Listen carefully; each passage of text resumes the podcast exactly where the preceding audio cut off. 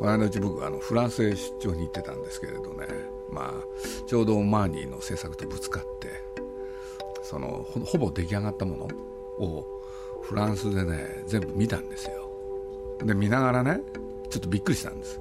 特に映画の後半アンナっていう主人公がいるんですけれどね。このアンナがですねその思い出ポロポロの妙子ちゃん小学校5年生のそっくりなんですよね。これで思い出ポロポロっていうとね近藤気分さんでしょ？どうなんで妙子ちゃんが出てくるんだろうって考えたら当たり前で。安藤正史っていうのがいてほんでまあ僕はそのマーニーを作る時マロのね、まあ、重要な、えー、右腕として安藤正史に頼むわけですけれど。この安藤正史っていうのが近藤気分さんを大変尊敬してて。これであの彼がやるとですねどうしても近藤気分しちゃうんですよね。これでまあ映画全編が大体そうなんですけれど近藤さんなんですよ。その人物をねまあ日本の漫画って、まあ、漫画もアニメーションもそうなんだけれど平面的なんですよねキャラクターが、ね、二次元っていうのか。ところが近藤さんの大きな特徴っていうのは立体的なんですよ。人物を立体で捉えてでその立体の人物がどう動くかどういう芝居をするかっていうのに大きな特徴があってこれはね近藤紀文さんというのはねいわゆる宮崎駿その他日本のアニメーターが作ってきたキャラクターとまるで違うわけなんですよ。これでその意思を継いでるのがその安藤正史。ゆえにマーニーはですね近藤紀文のアニメーションに非常に影響を受けてるっていうのか。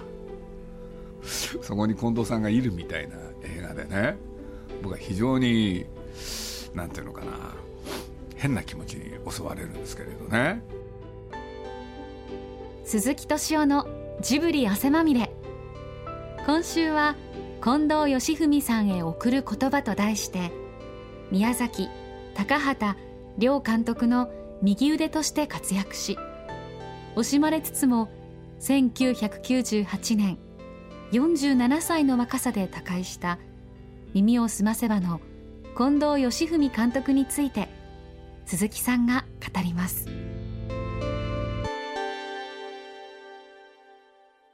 今ちょうどジブリでまあこれ2年ぐらい前からですかいわゆるブルーレイっていうのをやってきて、まあ、いろんな作品をねブルーレイにするっていうそうするともう一回原版を作り直さなきゃいけなかったんで俺で最初のナウシカから、まあ、順番にこうやって見てったんですけれどね。まあ見ていく中で一番驚いたのが「耳をすませば」で。つまり近藤さんの監督作品いわゆるキャラクターのお芝居が他の作品と全然違う。すごいよくできてるんですよ。で改めて見るとねやっぱ近藤さんってすごかったんだなって思わざるを得ない。でその意思を継いでるのがね今回のマニなんですよ。あの日本の漫画ってね時間と空間を自由自在に曲げちゃうっていうんですかね「巨人の星」っていう漫画で説明するとね一番分かりやすいんですけれどお父さんがいてお父さん行ってっつってるんですけれどほんでヒューマン。それでお母さんがじゃないお母さんじゃないやお姉さん。あきこさんでしたっけ。この3人でねよくあのちゃぶ台でねご飯食べてる。そう小さな部屋なんですよね。4畳半ぐらいだと思うんですよ。あの貧しかったから。まだヒューマンが小さい頃で。そうするとお父さんがねあの喧嘩するんですね。よく。その家で。なあ喧嘩してるうちにね4畳半の部屋がですね50畳ぐらいになっちゃうんですよ。広くなっちゃうんですよ。これで喧嘩が収まるとまた4畳半に戻る。これがまああの空間をね自由に変えちゃうっていうやつなんですけれどそれともう一個星ヒューマンのやつでね僕忘れもしないのがねボールを1球投げるってねそう時間で言うとほんのほんのあれは数秒じゃないやもう1秒にもならないぐらいのスピードでしょ確か。それがですねなんとテレビの1話、えー、1話でたった1球しか投げないっていうね。これもね時間をねねじ曲げるっていうやつなんですけれどこの時間と空間をね自由自在にねあのむちゃくちゃにするっていうのは日本のまあ、漫画およびアニメーションの大きな特徴これを見て世界の人はね何なんだこの日本っていう国はってみんな不思議がってんだけれどあの近藤さんはねその時間と空間を歪めない人なんですよ。まあ、さっきねキャラクターを立体として捉えるって言いましたけれどと同時に時間と空間を歪めない。これも近藤さんの大きな特徴、うん、でそういうことで言うとですねやっぱり宮さんが宮崎駿がやってきたものとねどうもちょっと違うんですよね全然。とはいえ彼はうまかったから、まあ、特に「未来少年コナン」なんかではねあの非常に漫画的な面白いシーンをあの近藤さんにねやってもらう。でそこがまた成功してるんですけれどねすっごい高いとこからね飛び降りて普通だったら死んじゃうのにね。なぜかあの地面のところへね飛び降りても笑ってごまかすっていうね いろんなシーンがあのいっぱいあるのが「未来少年コナン」の特徴なんですけれどでもそういう漫画をやらせてもうまかったんですけれど一方で日本以外特に西洋で作られてきたアニメーションそういうのの伝統をねどこで学んだんですかね近藤さんという人は。ねできる人だったんですよ。でまあ最初ね近藤さんっていうのは宮崎駿にくっついていろいろやってたんですけれどまあそういうのにね同じ考えを持ってた高橋さんどうしても近藤気分とやりたいっていうことでまあ僕の知ってる限りで言うとね「まあ、赤毛のアン」これはあの今までのね名作アニメと何が違うかって言ったらそこですよね。それと今の「チャリンコ知恵」それからジブリ作品でいうとね「蛍の墓」「思い出ポロポロ」ね、いろいろやっていくわけなんですけれどね。まあ近藤さんっていうのは本当それまでの日本のアニメーションをね変えちゃった人なんじゃないかなっていう。それはよく覚えてますね。まあ、ともあれこの「思い出のマーニー」を見てね僕は近藤気分をね思い出さざるを得なかったっていうのか。だからまあ僕ねそのプロデューサーの西村っていうのがいるんですけれどね。この思い出のマーニーの頭にねちょっとくっつけたらどうか文字を1個入れたらどうだって言ったんですよ。でそれは何かって言ったらね近藤気分に捧ぐ。それがね一番ねふさわしい作品なんですよ多分。僕ね一番最初にね近藤さんに会ったっていうのはいつだったのかって。これあんまりよく覚えてないんですけれどただとにかく喋んない人。俺で何聞いてもね口聞いてくんないんですよ。でいわゆる取材まあ、僕は当時「アニメージュ」っていう雑誌のね、まあ、記者だったんでどうしてもいろんなコメントその他欲しいじゃないですか。ところがもう全くね答えてくれなくて。で答えてくれたとしても本当に短い言葉それがものすごく印象に残ってますよね。近藤気分がなぜアニメーターになったのかって。これねよく覚えてるんですよ。というのは、えー、大塚康生さんがまあ相当昔でしょうね。大昔。あの新橋で。アニメーション学校の先生やってたんですね。でその学校にねなんと近藤気分が現れた。で現れてね俺でまあ授業が終わるじゃないですか。で講義が終わるとね必ず近藤気分さんがね大塚さんのとこへ来たらしいんですよね。でまあ普通よくありますよね学校で。あのなんか質問あったらね後で聞きに行くっていうのが。ところが近藤さんがねあの言いに来たのはねただ一つ入りたいって言ったらしいんですよね。入りたいって何だかよく分かんないでしょ？大塚さんが働いてる会社に入りたいらしいんですよ、入れてくださいって。それ以上言わないわけですよ。言葉少ないから。で絵がまだうまいかどうか分かってないんですよまだ大塚さんの方も。俺でとにかく授業が終わると寄ってきて入れてくださいって。何回も繰り返す。で大塚さんね困ったらしいんですよ。俺でこんちゃんがねどういう絵を描くかとか何も知らなかったらしいんです。知らなかったけれど面倒くさいじゃないですか。毎回行ってくるから。それでね A プロ紹介したらしいんですよ。これでねしばらく経ったら A プロのねまあ親分からねすごいよって彼は。大塚さんまた紹介してよとああいうのをいっぱい。これであの大塚さんもねなんだそんなうまいやつだったのかっていうんで 相当びっくりしたって話をね僕はよく覚えてるんですけれどね。まあ近藤さんはそんな具合でこれでめきめきとね頭角を現す。で当時その頃ちょうど、まあ、宮さんとか高橋さんもエプロ行った時なんでこれで一緒にねやっていく。エプロってまああの ABC の A なんですよね。後にあの会社がねちょっと変わって新しい A プロを新 A っていうんですよね。新しい A だから。それが今のねドラえもんを作ってる会社なんですけれど。でそういうことで言うとこんちゃんってねまあ僕も本人とまあ特にジブリになってからはいろいろ話すようになったんでよく覚えてるのはね思い出ポロポロですよね。思い出ポロポロってね皆さんご覧になった時にねなんかちょっと気になることが一個あると思うんですよ。それは何かっていうとあの妙子っていうねその特に大人になった妙子の顔って顔に頬のところにねちょっと線が入ってるじゃないですか。そうするとあれは高橋さんがね要するに人間の顔っていうのは本来ねあのみんなが描くようにペタッと平面じゃなくてもっと立体だろうと。でその立体を表現するには顔にねシワを入れた方がいいって。ところが普通にシワ入れるとねあのなんか年取って見えるんですよね。だけどどうしても高橋さんそれをやりたい。俺でねまあこんちゃんがねいろいろねそのキャラキャラクターでシワを入れた絵を描く。っていうのを描いてて。俺でまあなかなかうまくいかないんですよ。そうしたらある日ねいよいよ絵がスタート。そしたらまあ僕ねあのこんちゃんが珍しくねこのあの時は僕は最初にして最後じゃないかな。鈴木さんって。何かなと思ったら「お茶飲みに行きませんか?」初めてですよ。付き合い長いんだけれど。大体そういうことしない人だからあの人は飲みに行こうしかないわけでしょ。俺でね近くの喫茶店行ったんですよ「シワを入れるんですか?」って聞くんですよえって いやだからそれはタカさんと2人で決めてもらえばって言ったらね僕は本当は書きたくないと。シワを入れて完成度高くするのは無理であると。でも高橋さんがうるさいと。あなたはプロデューサーだろうと。あなたは決めるべきだって。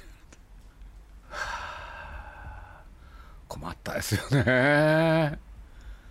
俺でシワ書いてるとね動きの方僕できないって言うんですよ。シワ入れて動きも入れるとね僕の作業量倍になると。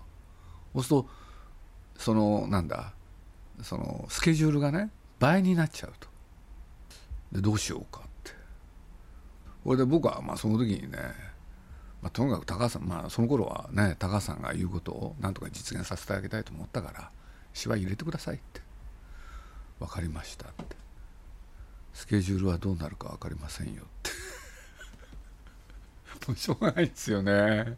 で実はあの映画ってね近藤さんはキャラクターの、ね、造作造形そちらにすごい時間を割いて、まあ、みんなが描くやつ直さなきゃいけないからそしたら芝居の方はねなんと高橋さんがね機械に入れてそれで高橋さんが作るっていうねそういうことによってさあのあの映画って成立するんですけれどね。まあすごかったよなあの頃も。あのちょうどトトロとホタル皆さんはトトロを作る時近藤気分の力が欲しくて、うん、まあラピュタの頃からそうでしたけどねこんちゃんにやってもらいたいって言って。俺がやってもいいんだけれど俺がやるよりこんちゃんがやった方が隣のトトロはうまくいくって言ってたんですよ。4歳とかね。5歳の子供っていうのはね例えば普通に歩くとするじゃないですか。そうすると坂があったりで上りがあったり下りがあるでしょ。そうするとそのぐらいの子供っていうのはね歩く時にその地面に対して垂直に歩くんじゃなくて前のめりか後ろのめりだって言うんですよ。そうするとね俺が描くと地面に対して垂直になっちゃうと。ところがこんちゃんはリアルなアニメーションを作るの得意だから前のめり後ろのめりしながら歩くのは描ける人だって。だからどうしてもこんちゃんの力が欲しい。でまあ僕の方はねなるほどなと思って。そうこんちゃんがやるといい作品できるんだろうなってちょっと思いますよね。俺で思ってたら「蛍の墓」高橋さんはねあのこんちゃんだっていうわけですよ。これで宮さんはね毎日のようにですねこんちゃんの家行ってねえ説得ですよ。どうしてもって。ほんでまあ高橋さんも欲しいって言ってるんでね僕ね高橋さんに言ったんですよ。あの皆さんもうトトロでねこんちゃんのことが欲しいからって言って毎日会って言ってみますよって。高橋さんも会いに行かないんですかって言って。そしたら高橋さんってのはまたそういう人でねやそりゃ僕は関係ないでしょってそれ鈴木さんの仕事だろうとえ？って思って。だって当たり前じゃないですかと。プロデューサーがスタッフを用意するんだと。高橋さんってそういう理屈の人なんでねじゃあ僕は行くんですかね？って僕プロデューサーじゃないんですけれどとか なんかいろいろあったんですけれどね。そしたらねじゃあ近藤さんが手に入らなかったら高橋さん蛍の墓どうなっちゃうんですか？っつって。苦労したんですよそこまでね。いろいろ頑張ってやってきたから。そしたら高橋さんって簡単なんですよね。それは作れませんよって。本当に簡単に言う人でねもう。でまあ僕しょうがないからね。こんちゃんのとこ行ってね。こうこうこういうわけでって。あの時は自宅まで行ったんですよね。どうしてもやってほしい、うん、そしたらねこんちゃんがねまあよく覚えてるなあれは。まあ今宮さんからも誘われてる。で高橋さんからも誘われてるって。僕としては選ぶことはできないって言うんですよ。でどうしてですかって言ったらだってどっちかを選んだら恨まれるって言うんですよね。だから鈴木さんが決めてくれと。でそういうのってね要するに鈴木が選べば恨まれる対象は鈴木だろうってことでしょ？そうねこんちゃんってねなんでそういうことを考えるようになったのか。これ多分ね僕の考えですよ。高橋さんのね悪い影響だと思うんですよ。これでまあ僕ねしょうがなくてね、まあ、そういうことだったらね高橋さんの方は自分で絵描けるわけじゃないから皆さん自分で描けるからね蛍の墓をやってくださいと、うん、そしたら分かりましたって。簡単なんですよねあの人。自分がこれをやりたいんじゃなくて人間関係でねごちゃごちゃ言われるの嫌だっていう人だったんですよ。これでまあねいろいろやるんですけれど、まあ、これ僕どっかで。で宮さんにね鈴木さんから伝えてくれとか。なんか。で僕その足でね宮さんのとこ行ったんですよね。僕明日から入院しますからって言われて。え？腱鞘炎ですって。え宮さん腱鞘炎になったんですかって言ったら嘘に決まってんじゃないですかって言って。腱鞘炎で入院だってことになればねいろんな理屈が説明できるでしょうって。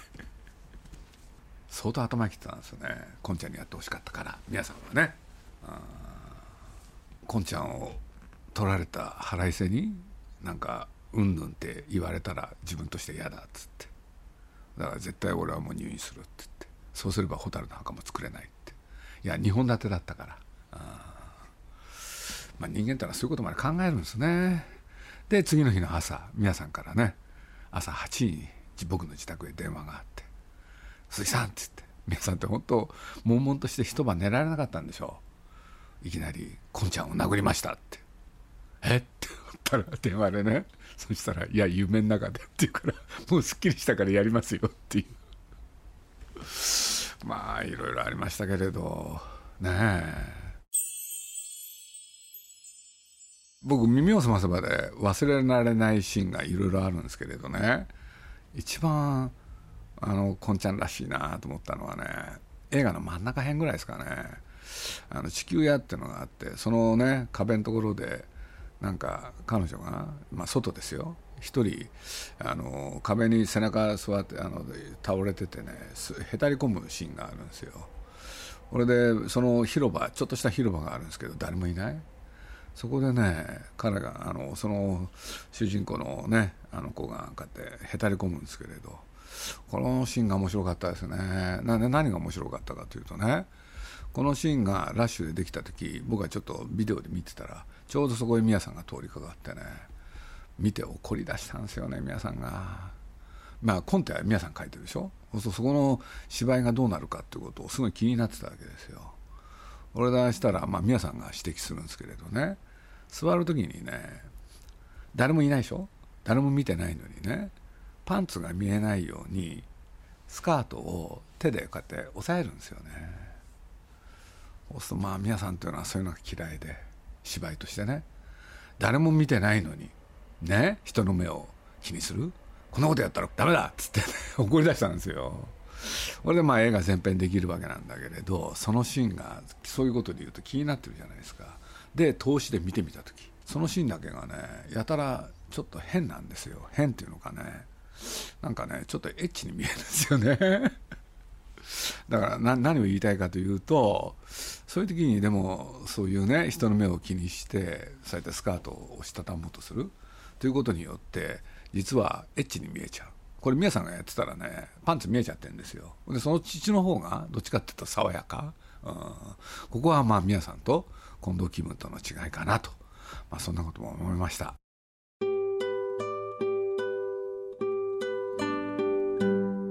義文監督の思いは米林弘正監督に引き継がれています。宮崎高畑亮監督とは違う繊細な魅力を感じるスタジオジブリ最新作米林弘正監督作品「思い出のマーニー」は現在全国ロードショー中です。ぜひ劇場でご覧ください。また8月31日まで。新潟県立磐梯島美術館にて新潟が生んだジブリの動画化。近藤義文展を開催中です。お近くの方はぜひ足を運んでみてください。最後に一番忘れないのは、まあ、こんちゃんね、まあ、最後病気になっちゃって僕も毎日のようにね、まあ、立川にあった病院へ車で行くんですけれどまあ、その結果亡くなっちゃってねお葬式ですよね、まあ、この葬式は本当今も目に焼き付いてますね、えー、弔辞は最初が高橋さんで2番目が宮さん。その、えー、宮さんはね弔辞の中でなんと高あのこんちゃんに対してねもう言ったことはただ一つ。なんで高橋さんの作品をやってね俺の作品をやらなかったんだ高田作品なんかねやらなくてよかったんだっていうことをねもう涙ながらに言ってましたけれどまあ簡単に言うとそれぐらい皆さんはね、えー、こんちゃんのことを愛してたのかなとそんなこと思いました。僕同い年だったんですよ確か、だからまあこんちゃんに対してはね特別な思いがありました。鈴木敏夫のジブリ汗まみれ。この番組はウォルト・ディズニー・スタジオ・ジャパン。街のホットステーションローソン。アサヒ飲料。日清製粉グループ。立ち止まらない保険。MS&AD 三井住友海上。au の提供でお送りしました。